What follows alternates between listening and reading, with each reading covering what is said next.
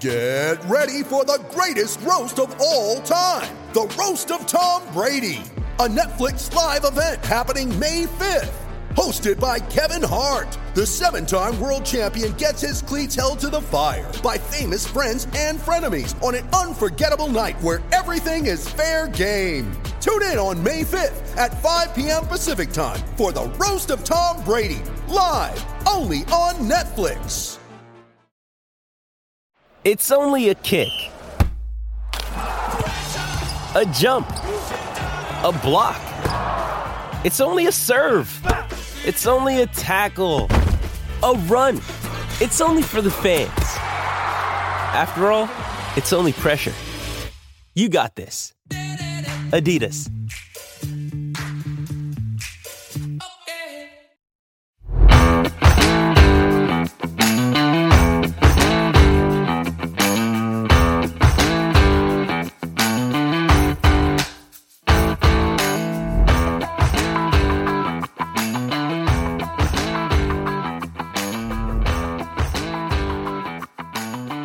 And we are live with the Standing Room Spartans podcast. I am Kevin. He is Scott. We have watched the game twice so that you only had to watch it once. Uh, please, please do not do that. Do not watch that game again. Uh, we'll get into the spe- specifics, but if you have it recorded on your DVR and you're just thinking, you know, maybe I'll go back and just kind of see what happened, don't, don't save yourself. Burn don't it. Um, yeah, we're here. It's Monday afternoon. The uh, Mel Tucker press conference actually is kind of just wrapping up. So we have some quotes that we will get to from that to add a little bit of context to what happened Saturday night, which effectively was a complete and total ass whooping on national television. So, Scott, how are you today? Um, I this may be the first time I've ever said this in my life, but the Lions turned my weekend around. In a good Um, way. The Lions gave out an ass whooping for the first time in like my lifetime.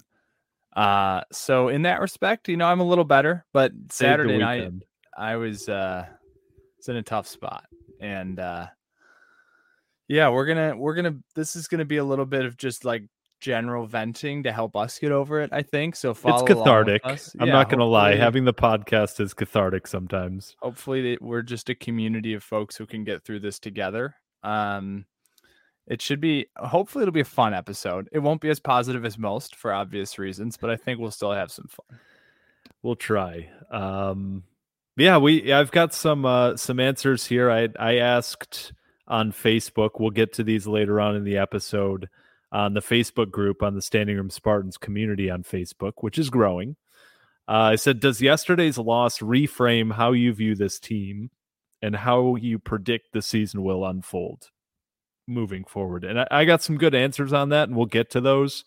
But that was kind of my mindset going into the podcast was all right we all know what happened and we'll talk about what happened but the kind of theme for me i'm going to try to lay out and you know you you guys will hold us accountable if we stay on this pattern but it's like what does this mean? You know it's it's one thing to lose a game but what what does this loss mean? Because i think there's a ton we can take away from this whether it's just about this year or the whole tenure of this staff or you know whatever but we'll get to all of that um yeah i don't know It- it's it was just tough watching other football which which kind of made it suck.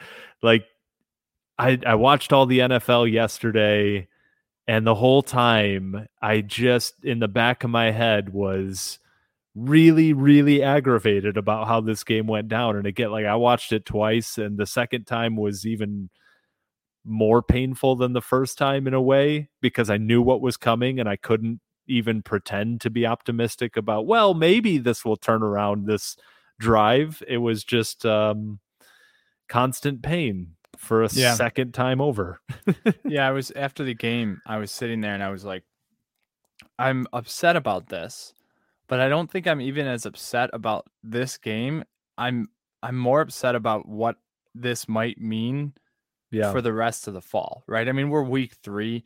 And Washington is far from the best team on our schedule. And that just happened.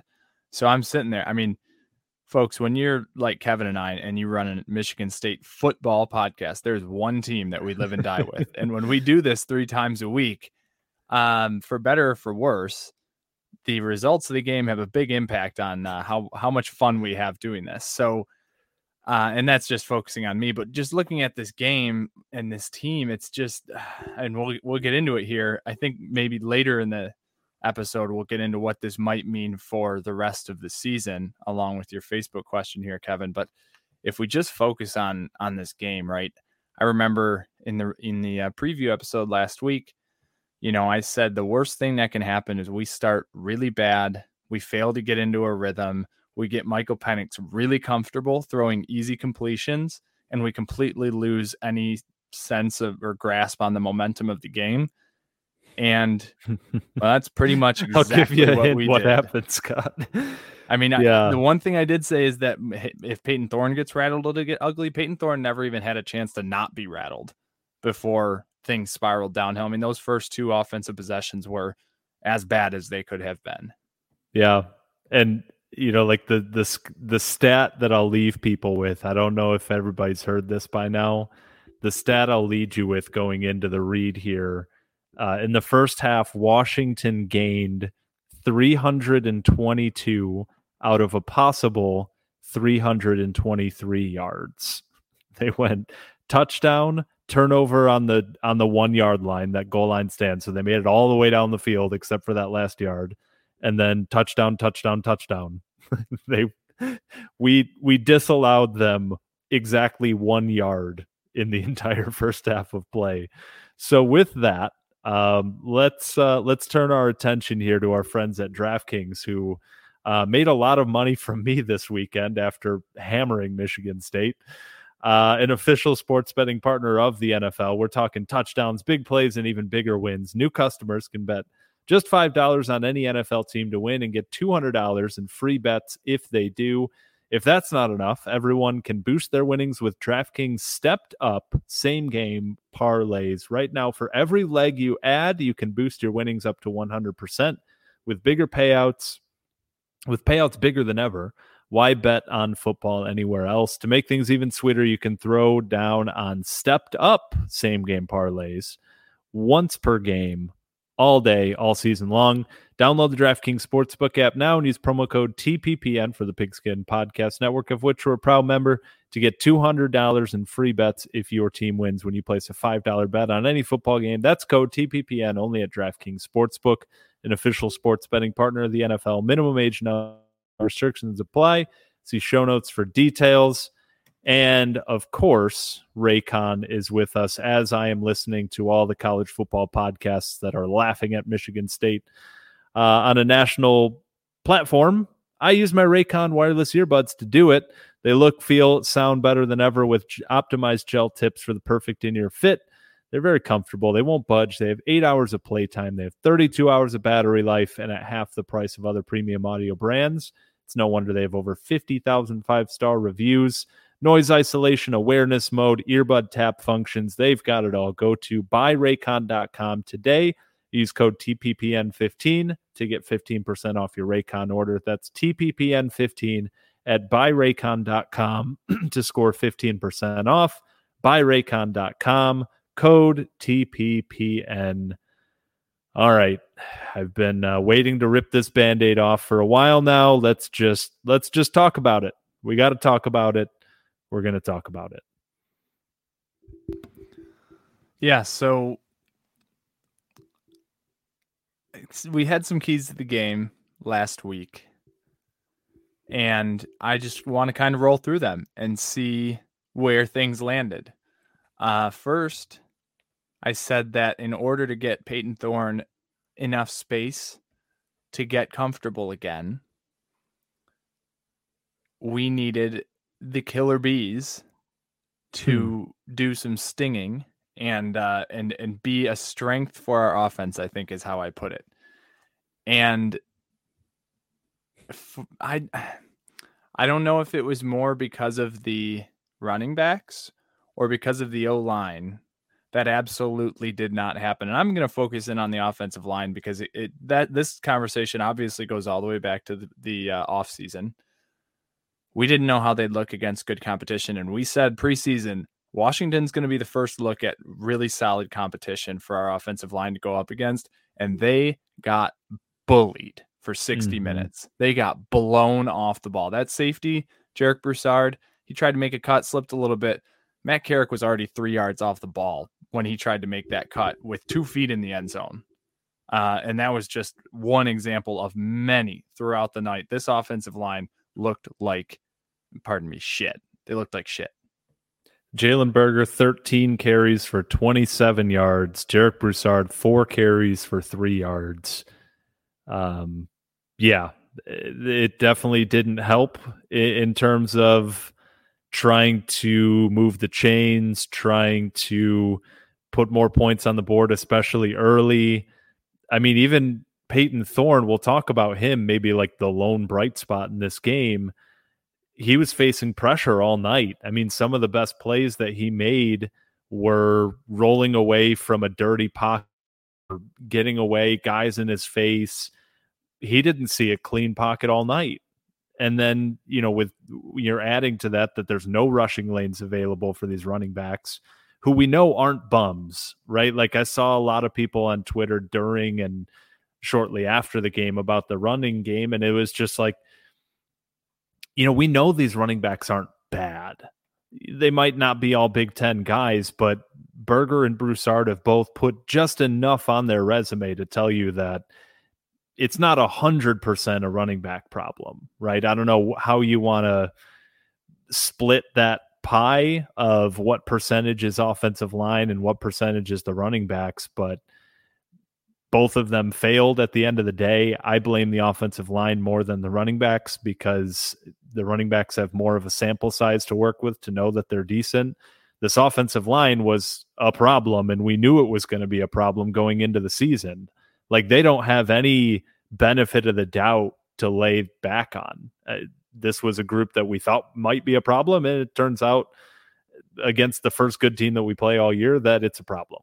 And that I don't think you're going to see Payton Thorne play that well every game this season. And if Payton Thorne doesn't play that well, uh, he was playing out of his mind for stretches in that game if that's not the Payton Thorne you're going to get every game, you're going to have a real hard time winning games with with this group if if they keep playing like that. It was a terrible performance by the offensive line. It gets overshadowed by the defense. We'll get to the defense, but man, that offensive line struggled. To wrap up this running game because I just don't want to spend the breath on it much longer than we have to. We had all in all 42 rushing yards in that game. Portland State on just two more carries, 31 to our 29, had 81 rushing yards. They almost doubled us. An FCS team, you know, you could say, oh, well, Washington, maybe they're just great against the run. An FCS team did twice as well on the ground as the number 11 team, the former number 11 team in the country. So Kevin, this leads us to one of the points that I know is going to be one of the most hotly discussed. I know Jay Johnson and Mel Tucker wanted to establish a run, especially going into a hostile environment that's top of the list for any coach, especially ones in the Big Ten with the pedigree of Michigan State and everything. They're going to try to establish the run. But a quarter, a quarter and a half through this game, it was very clear we were not up to the task. And running the ball was adding absolutely nothing to our game plan. And Payton Thorne was getting hotter and hotter, and the game was still within reach at that point.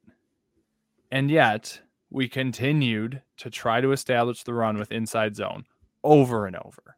And it did not work the entire game. On third and five. like like four times on third and fourth down.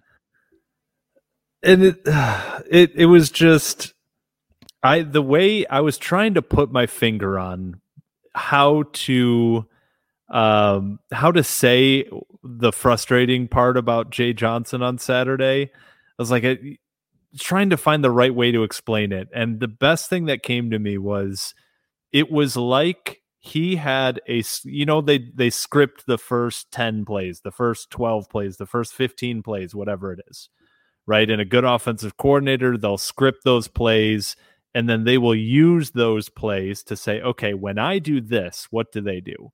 When i do this what do they do? It's not just a script for the sake of these are our best plays we're going to go score 14 points because our first two drives are going to be awesome it's specific plays that will give you the insight into the defense that you need to make calls the next three quarters. And it felt like Jay Johnson just scripted the whole damn game. And just there was no rhyme or reason to why he was calling the plays in the given context of the game. That I was like, the only thing that makes sense here is if he just wrote down a list of like 85 plays numbered from 1 to 85 and he was like I don't care where we are in the field if it's first down or third down I'm running down these plays in order and nobody can stop me. That that was the only explanation. I I don't have anything further than that. The receivers looked great. Keon Coleman, Tre Mosley, Daniel Barker all stepped up. Jalen Berger, even speaking of running backs, did decent. Um, if we throw another check down to Tyler Hunt at the line of scrimmage, I'm going to lose my mind because the dude's not athletic to get anything after the catch. So if you're throwing it to him, he better damn well already have yards. Run that same play because you ran it 20 times. We know it's in the bag. Run the same play with Maliq Carr. At least give us the the run after catch threat. So, in my mind, Jay Johnson has enough equity to have that game. Right? Fine. Once. Once. Like I'll give him the flyer here. I'll give him the coupon. And to like, be fair, again, he scored we scored 28 points, right? Like is we'll get to the defensive side, but like on the offense, there's some redeeming part. You mentioned like skill players stepped up. Thorne played awesome. We scored 28 points, which in a lot of games will get you a win. Right. So people are saying fire Jay Johnson. Like that seems early, did, but it is time to question and like kind of re-examine the resume and say like you don't have as as much equity built up as you might think but in my opinion i the whole fire jay johnson thing i do think it's a little quick but I can see why people are frustrated. Yeah. Um, to end our offensive discussion about this game on a bright note, payton thorne woes, we can put them behind us. Inconsistency may still be a thing that that's yet to be seen this year, but at least we know Payton Thorne still has the tools in his bag. I, I mean, I don't think either of us really doubted he did, but now we've seen them on display this season. So we can feel good about the fact that Payton Thorne can still make plenty of great plays. And he did. He made a lot of great plays in this game, especially in the second half. Uh, 323 yards, three touchdowns. He did throw a pick, but all in all, I mean, he was. I, I don't think it's much of a reach. He, he's he was one of our two best players, right? I mean, him or Keon Coleman, you could make an argument, but uh, he was certainly one of them and half of that connection. Yeah. So um, that's comforting. I mean, QB is still the most important position on the field.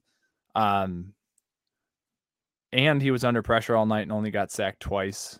So he's going to need that escapability if our offensive line continues to be what we saw on Saturday.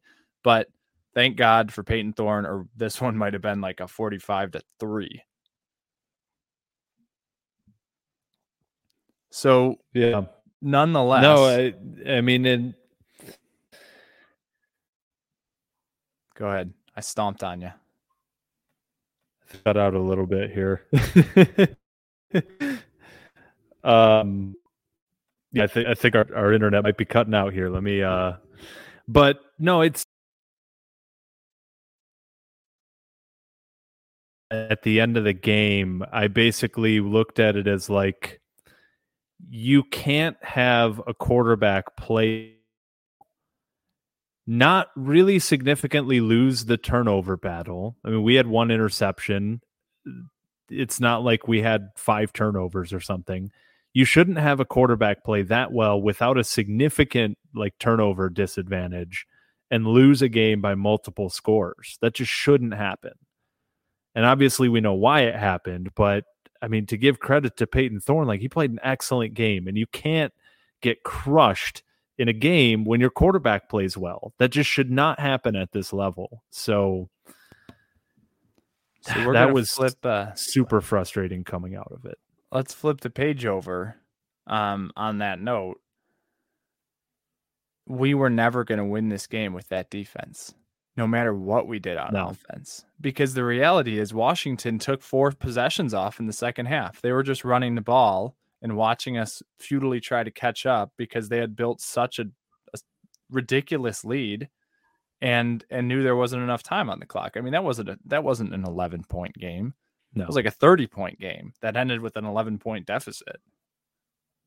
That defense, yeah. like you said, I mean, you mentioned we we only held we, we got one yard to their 300 and whatever in the first half. Um, our defense versus their offense.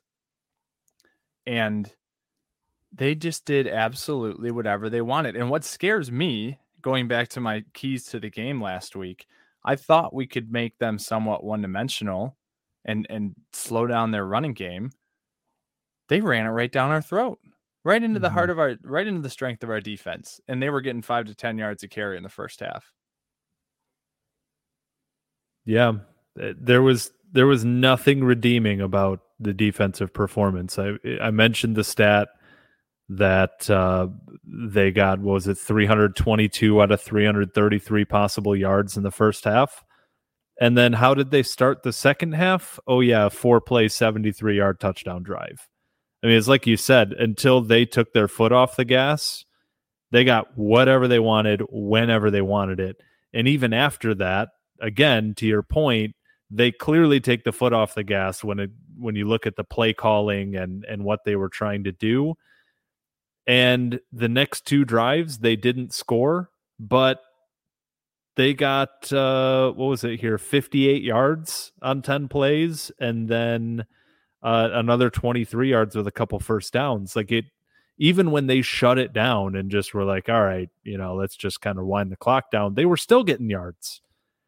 There was just nothing this defense. And I mean, I think the question is pointless. You know, a lot of people were were asking basically like is this is this the coaching? Is this the players? Like at the end of the day for us, it doesn't really matter. The the part that staff that matters to the to the players obviously, but I mean for us it doesn't matter. The the fact of the matter is our defense sucks. And it doesn't look like there's any quick fix to it. So, for the context of this team and this season, I don't see how a single person could believe that it's going to get noticeably better. I mean, sure, a couple guys will get a little more comfortable in their spots, and you know, it, it might not be quite that bad all season long, but how is there any confidence whatsoever that this group can even be decent? I that was one preseason prediction that just blew up in my face. I thought this defense was going to be a lot better. And maybe Darius Snow has a bigger impact than we thought he did. And maybe Xavier Henderson being out and maybe Jacob Slade out. But look, I the top three players in your defense being out, that sucks. And no team is going to want to deal with that. And I think it needs to be a part of the context of the conversation. But I have no confidence that with those three guys playing that it would have been every any different because those guys were all playing last year too and we know how that ended up. So as much as I want to try to give the benefit of the doubt because players were out like those same players were on this team last year the whole season and we had the same results. So it's not the players at this point um or maybe it is the players I don't know. It's just it's bad and it needs to be fixed. And I think the quicker fix is a coaching staff uh, change because if you're admitting that the players suck, well, that's a long process to fix. So I I just can't I can't think about how bad this defense is, dude. It it scares the hell out of me the rest of the season. We've only Yeah. played 3 games, Scott. We have 9 more games of watching this defense. So to bring in Mel Tucker's press conference from today, I think one of the most startling quotes was when he was asked where the defensive breakdowns came from, whether it was a scheme thing, and he said none of the defensive breakdowns were schematic. He says the issues were with eye discipline and technique, etc. To me, after the season we had last year, to have a game that essentially replicates the worst of what we saw last year to a T and then blaming it all on the players is really eh, I know Mel Tucker has a lot of fans and we love to be rah rah about him. That was that's the worst look I've seen from Mel Tucker since he took the job. That that answer right there for me. Yeah, I tweeted after the game, uh, you know, to give the kind of two sides of it. Right after the game, I tweeted that the the coach walked into that locker room after that game and apologized to the players because I don't think you could watch that game and say that was the players' fault that they lost. The players were clearly playing hard. Payton Thorne was playing his heart out. I mean, you know, taking hits, doing the whole thing and the coaching staff just set him up to fail time and time and time and time again. Inside zone on third and five when you're down 22 points. Jay Johnson just waving the white flag. Defense constantly just getting torched and no changes being made. Like the the coaches lost that game for those players, and then to come out and directly blame them publicly. I mean, I get trying to send a message, but that seems like a behind closed doors thing. And the fact that he, I know there was the quote that that Mel Tucker said, "I'm a horseshit coach right now, based on my resume," you know. But it did feel like there was a, a lack of accountability there for a coach that is going to have to answer to it, but kind of throwing players under the bus who won't be able to answer it themselves. Because if a player comes out and says anything to the contrary, well, now he's just some, you know, bad attitude, bad teammate, right? I I didn't like that either. The reality is our defense eh, under this scheme has never been good. We have had good games. We've had games where we we game planned our way away from our weaknesses, but our defense has never been good, Through 23 games now, which means one of three things. One, all of our players suck. I don't think that's it. for three straight years. for three straight years, and they were decent under D'Antonio. Well, the, the, the holdovers, most of them are gone now. Um, either they all suck, or the scheme itself sucks, and I don't think that's true either, because other teams have run this scheme successfully. Right. It's- We're not the only school who's ever run the cover three defense. We're not the only school who's ever run, Run a a, a nickel defense, you know. or our coaches can't successfully coach it with the players they have. They're not putting the players they have in a position to take advantage of their strengths and play good defense. We know we have good players. Not every player on the field is great, but we know we have good players. And when one or two or three or five guys can't make a play, that could be a personnel thing. And I tweeted this, but when literally no one can make a single impact play for an entire game, you cannot tell me that's eye discipline and technique. It felt like we had four guys. It felt like we were playing with a basketball team against a football team. There were completions where you there were no Spartans on the t- on the TV screen when the receiver caught the ball. Like a lot. They're never near the ball. They snap the ball, everyone drops back 10 yards. The receivers take the 10 yards and stand there, and they complete a pass and make somebody miss, and they're down the field in the blink. It never works. It's been like this for three straight years. Fine, I'll give you the COVID year, whatever. It wasn't your guys, whatever. Last year wasn't your guys, whatever. We're two and a half years in now, and we have never looked good on defense against formidable competition. Cade McNamara threw for almost 400 yards on us last year.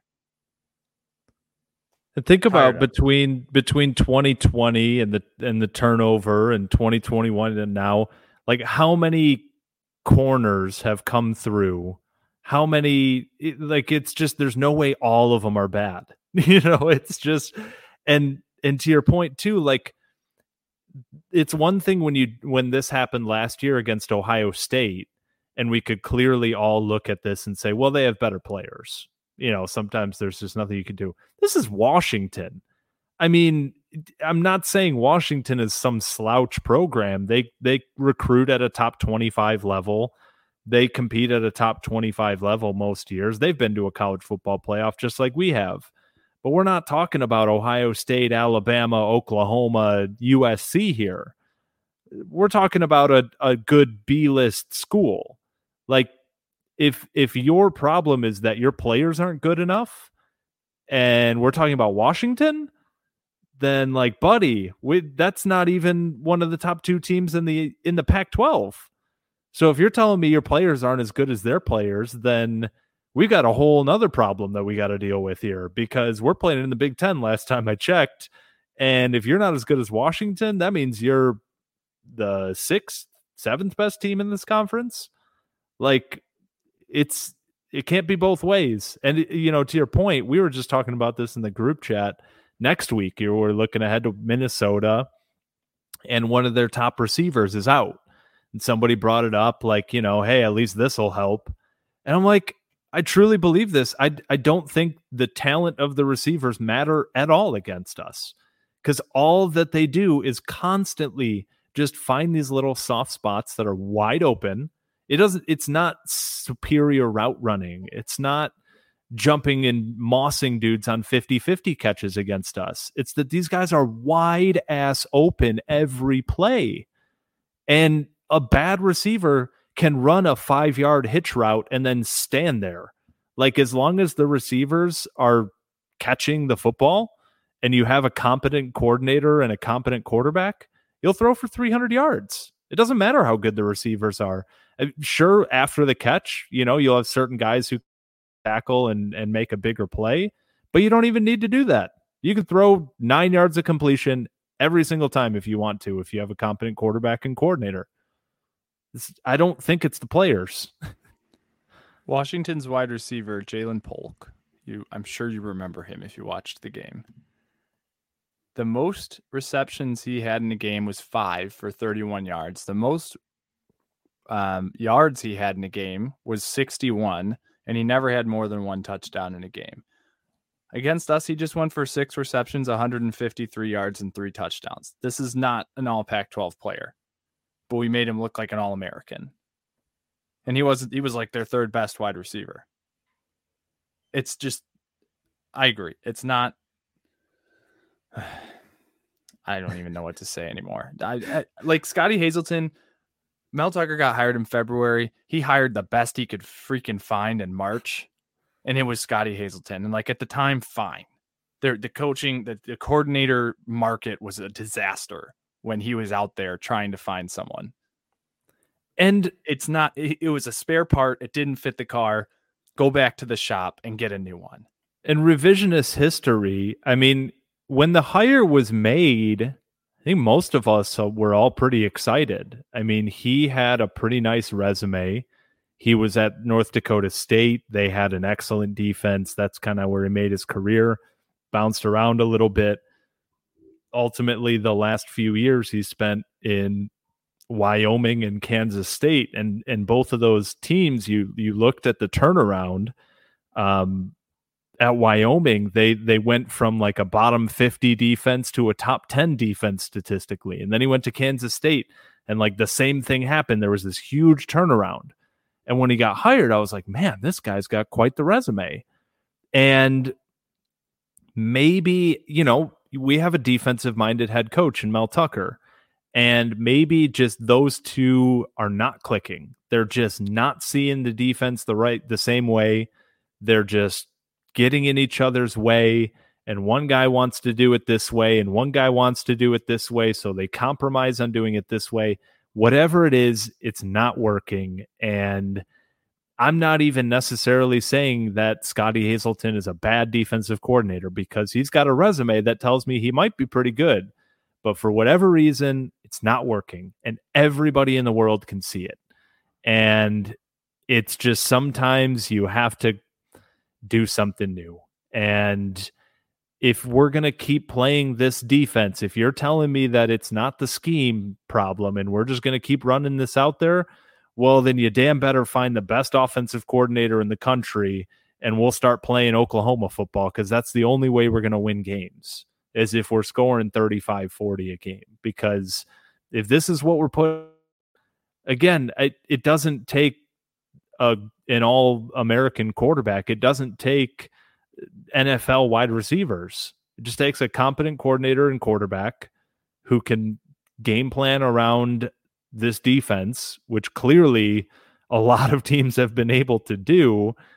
And uh, and and you're gonna call your number. You're you're gonna be able to score as many points as you're gonna want. We how many times did we talk about Ohio State game last year?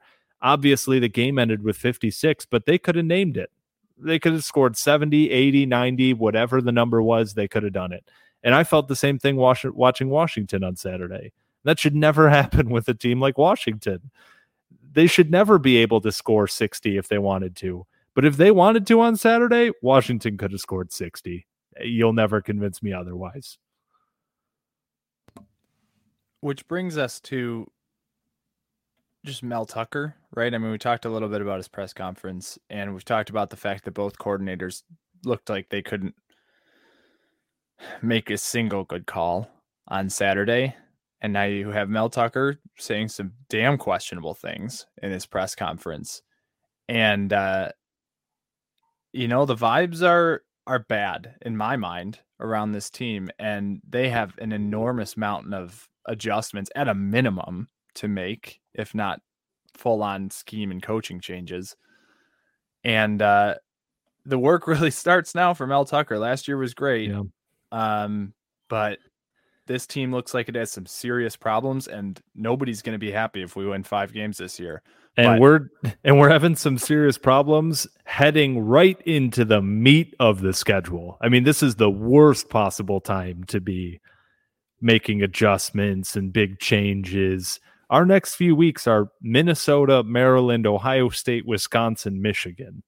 There's no time to get this figured out.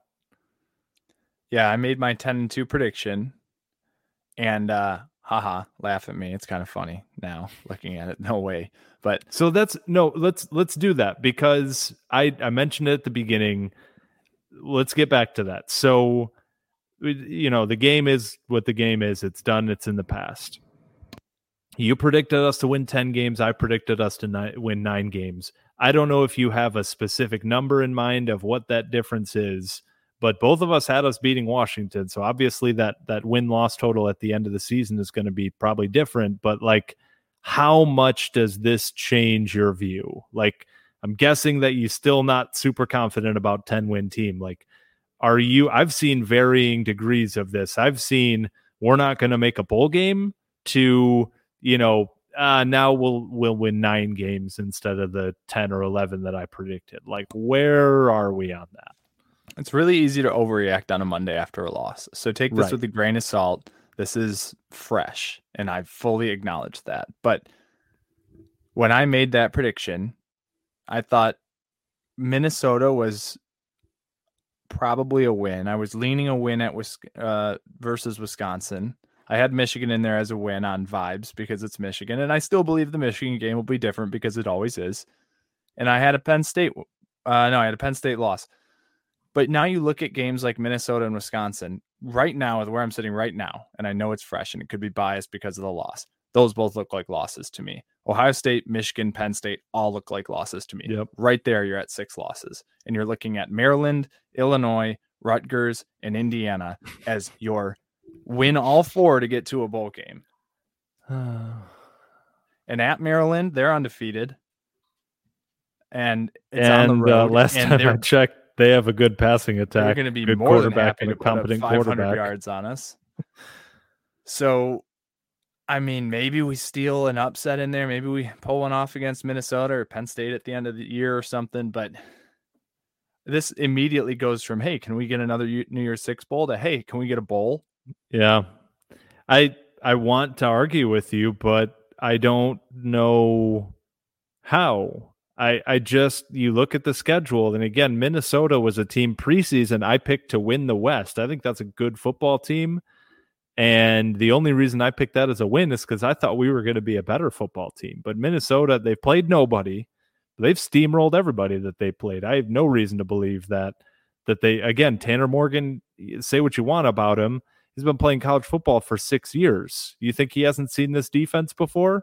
You think he hasn't he hasn't licking his chops? Ohio State, Maryland, Wisconsin, Michigan. Shoot, Indiana's looking pretty good to start this season. Connor Bazelak's throwing the ball all over the yard. I have no reason to believe that I should be confident about that game in Bloomington. I Penn State I look at this schedule and country and man steamrolled them. Penn State looks like a legitimate top 10 team in America. Yeah. I you look at the rest of the schedule and it's hard to find more than a couple yeah, I feel confident about that win. And if you're laughing, do this at home. Seriously, look at the rest of the schedule, pull it up, look at it and tell me where the confident wins are today. That you look at that game and say, "Yep, we will win." I see one, and that's Rutgers. Illinois is looking salty, man. Maryland throws the ball all over the yard. Indiana's looking real good to start this season. It's on the road. Like, what? No, that game is at home. The why does Google have this flipped? That's stupid. Um, but why should I be confident in any of these being wins with the defense looking this just pitiful? It's just call your number. And last season year, we were doing kind of the same thing, messing around with it and you know, letting teams kind of throw the ball all over us between the 20s, but then like the the other kind of game that this was being compared to was obviously the Miami game last year, the kind of big first test non-conference against a, a pretty good but not great team. And Miami did the same thing, but the difference was when they got down to the red zone, we bowed up. We got down to the red zone, passing goals were condemned. We made plays on the ball and did allow them to get in the end zone. Washington, no problem. They walk into the end zone. So if we're if we're not gonna stop in the red zone, this is just gonna be long ass here. Yeah. I mean, I, I feel like this has gotten wildly negative now, so I want to try to move on. Um, but seriously, I, I mean, if you're listening at home, there we go. if you're listening at home, look at the schedule. Tell us what you think. Tell us why we're wrong. Tell us why we're going to win nine games still, eight games, seven games, whatever you think it is. Uh, let's hear it because I'd love to hear a reason to believe that kind of projection. Um, we'll talk about the Minnesota game. I don't want to dive too much into what we need to see. and, and while we're on the topic, I will uh, bring up a couple of these because I did ask it on Facebook. I wanted your guys' opinion and uh, this for the season, uh, nine and three before this tackle will now be seven. Uh, the program had a year to work out the kinks in the secondary has flat out failed. And if we want to be a national contender, we need to fire Hazelton as soon as possible. Secondary is destined to finish dead last in the country for a second year.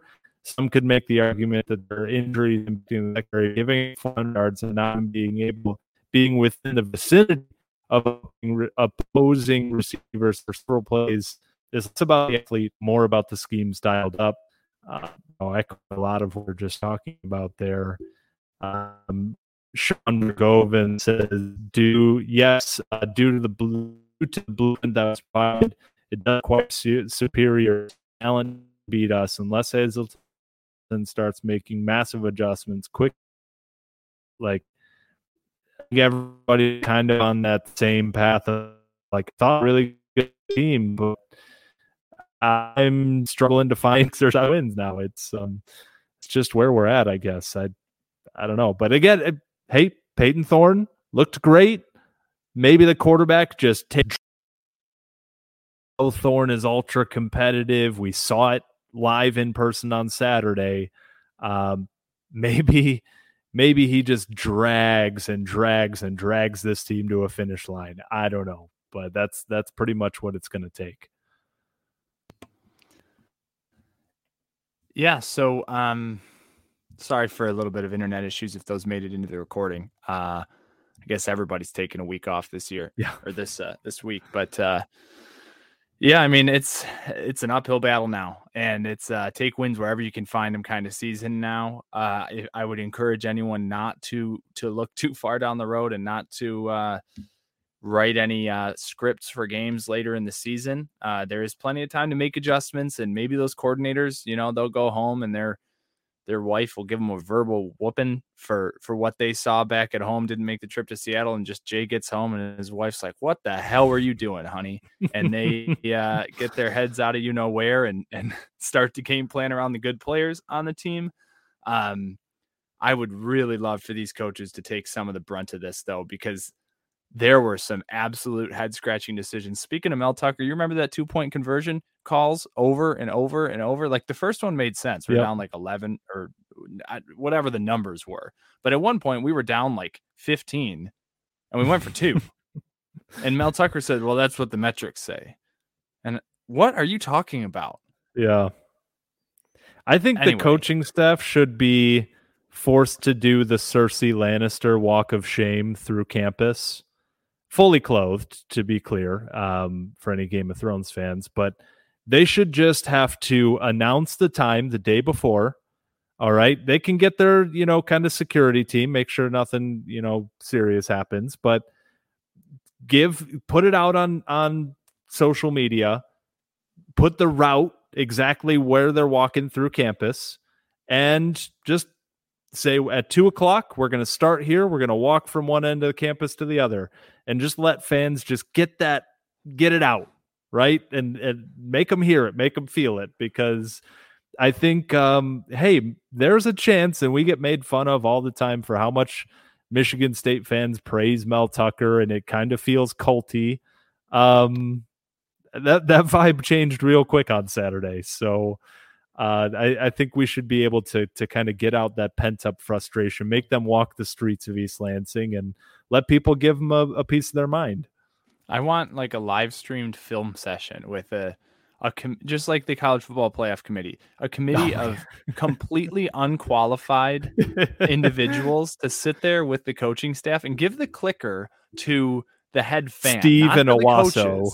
yeah, give it the, give the clicker to the fans and have them run through the film and just run the run the tape. Jay, we knew what we were doing in the running game. We knew it wasn't working. What were you doing here? Why'd you give him oh. the ball again? It was fourth and four. Why'd you run the ball? It was third and six. Why'd you run the ball? And not oh, uh, let Mike, that man Mike and Fowlerville just hit him an explanation. Mike and Fowlerville just hitting that little like five second rewind button that they have on those clickers with the coaches film. and just just make Scottie Hazelton watch the same play over and over again. uh justice if they don't take accountability. Somehow. Yeah, we're gonna we're gonna we're gonna take it from them. Uh, Speaking of yeah, that, I mean, though, real listen, quick, I mean, I, I love this in, team. On Twitter, there was the uh, you know the quotes coming out that they were you know they don't usually do this but they watch the first half on the continuous tape in front of the whole team which which tells me some people were getting called out. And i i just again to go back to the point um i hope some some coaches were called out too. I just that's all i'll say. I, the players that deserve to be called out they were probably called out very publicly in front of the whole team. Um but i I would like to hope, and I probably isn't the case because I've been in football locker rooms and film rooms before, but I would like to think that Mel Tucker would be able to to rewind a clip a couple times in front of the whole team and just say, Scottie, what the hell, man? What what were we doing on this play? Why did we run this coverage on this play? Scottie, tell the team what what's going on here. You know what I mean? Like I don't think that happened, but I I would like to believe it did. So we are tasked with the chore of giving out a game ball each and naming a play of the game each. And remember, we have new rules this year. We can't do the same player or the same play. Uh, I'll I'll kick us off here, Kevin. Game Uh, ball, there's to- two easy candidates at least. Play of the Yeah. game, I don't know. I'll start with my play of the game because it, it did pop into my mind. Um, we're gonna end this on a high note here. Tre Mosley, fourth down, um, need a conversion, double coverage, makes a pretty spectacular catch at the goal line to secure one of our our four touchdowns today. Um, I think he really stepped up in the absence of of Jayden Reed. Obviously, Keon Coleman had a had a big game, but in terms of individual plays, I think that one's it for me. Tre Mosley stepped up when we we needed it. You know, Payton Thorne has a knack for those fourth down conversions dating back to last year, and uh, that one really kept us in it. At the time in the game, there was still hope, and and they were fighting, and Tre Mosley really stepped up and, and shined in that play. I'll give uh, play of the game to what ended up being a, a couple plays in a similar light as you, in the sense that like eh, it was still a game. We were not out of it yet, etc. Um, the first goal line stand, I'll just give it to the whole defensive line. But if I had to pick a player, Simeon Barrow was absolutely the catalyst of that. Um, you know, you go back and think of the context. We were just down seven nothing. We had to punt. We gave it back to them. They marched all the way back down the field, but then we get this massive goal line stand and give the ball back to the offense, and that momentum got evaporated immediately. But it was the one time in the whole game that we had momentum, and it was because of that goal line stand. It was a great, you know, couple plays there for the front seven to to get their push and not allow Washington into the end zone. But you know, ultimately it didn't matter. But uh, at, at the time, that got me pretty amped up. That got me thinking, all right, we we stole momentum back. Let's get a nice long drive by the offense here and and you know kind of settle into this one. Now that's not what ended up happening, but in the time, I think that was that was my play of the game. Nice. Yeah, that was that was exciting and it was good to see, you know, we we ragged on the defense, I think rightfully so this whole episode, but that there was there were a couple glimmers to celebrate, that certainly being one of them and uh it was exciting at the time. Um the players of the game, I'm sure we both had the same two candidates. I'll Yeah. pick one because there was something specific that stuck out to me. Um, I'm going to take Keon Coleman. First of all, huge breakout game. I mean, we we all know what he is at this point, but especially because Jayden Reed was out and we needed someone to be that guy. Keon Coleman did it. He was making plays all over, scripted plays, unscripted plays, spectacular plays.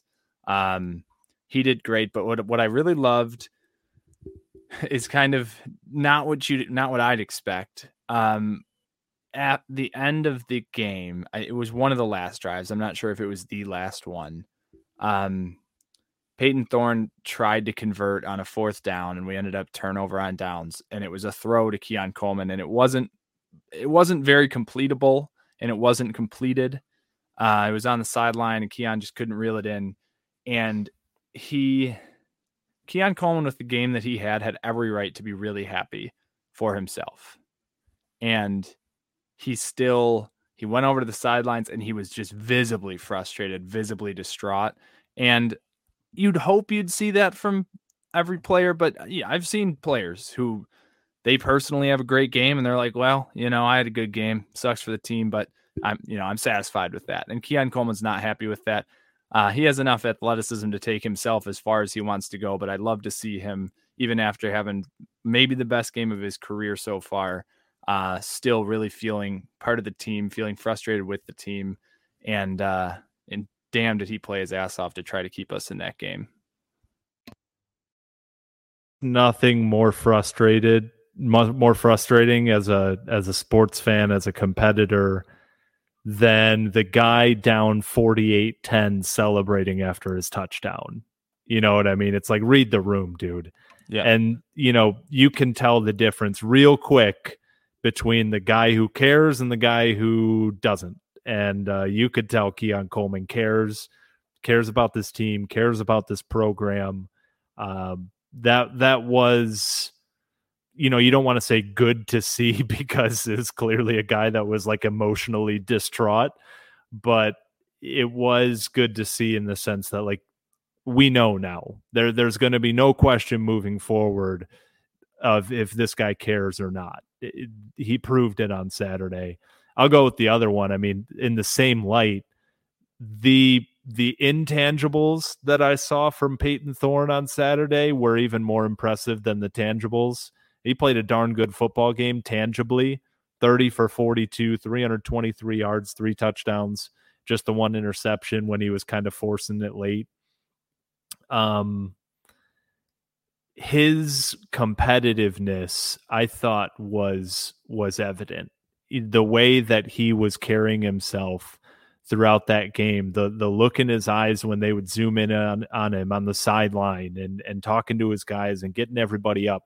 And the one play, if you remember, you know, we used to kind of rag on him last year and say, dude, you need to learn how to slide, man. You need to learn how to avoid this contact. There was a third down where he scrambled out to the right. There was nothing going on.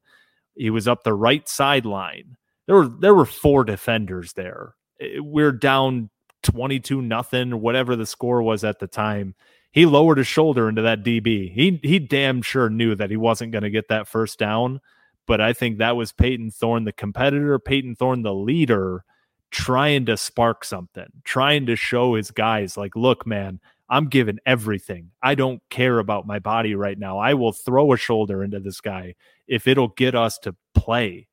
You know, I I saw a lot I, I think we learned a lot about Payton Thorne on Saturday, and you know he he might not be the next um, you know first round draft pick. He we'll see how that all unfolds. But in terms of has he got that dog in him? I, I think Payton Thorne's got that dog in him. Absolutely. So, reason to be excited to see more football. Uh, I still love this quote unquote job. Um, I still love talking about MSU football. I still love cheering for our green and white. And let listen, let's keep it in perspective. We're two and one. You know, if you listen to this in a vacuum 100 years from now and you're a football podcasting historian, you might think we're talking about a three and seven team here. Uh, we're two and one. We could make college football playoffs. um, so if you're firing up Twitter to yell at us for saying it's just one game. You're right. It is. It's just first quarter of the season's over.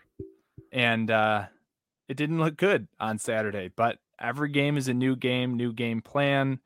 Um, maybe we get a guy back from injury or two, and uh, things could turn around quick. You never know. So we'll reserve further comment for when the time's right. Uh, it was a bad game, but it was just one. So appreciate the the kind words of everybody that um, has followed us along the way here. If you are new to the program, which I know a lot of you are, um, you know, we have some back end numbers that will tell us that there are some new listeners. So we appreciate you stopping by and checking us out. Hopefully, you like what you heard. Usually, the internet's better. I will say that.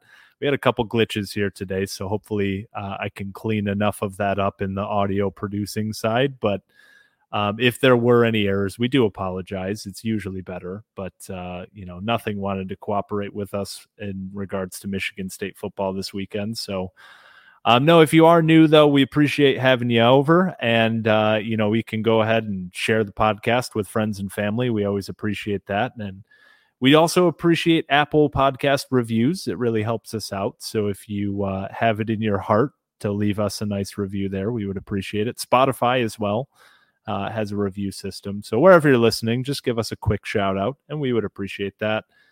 And uh, that's it. We'll talk to you guys on Wednesday. We'll start getting ready for Big Ten play right around the corner here with Minnesota coming to town. So until then, hope everybody has a good start to the week here. Go green. Go white. Take care, folks.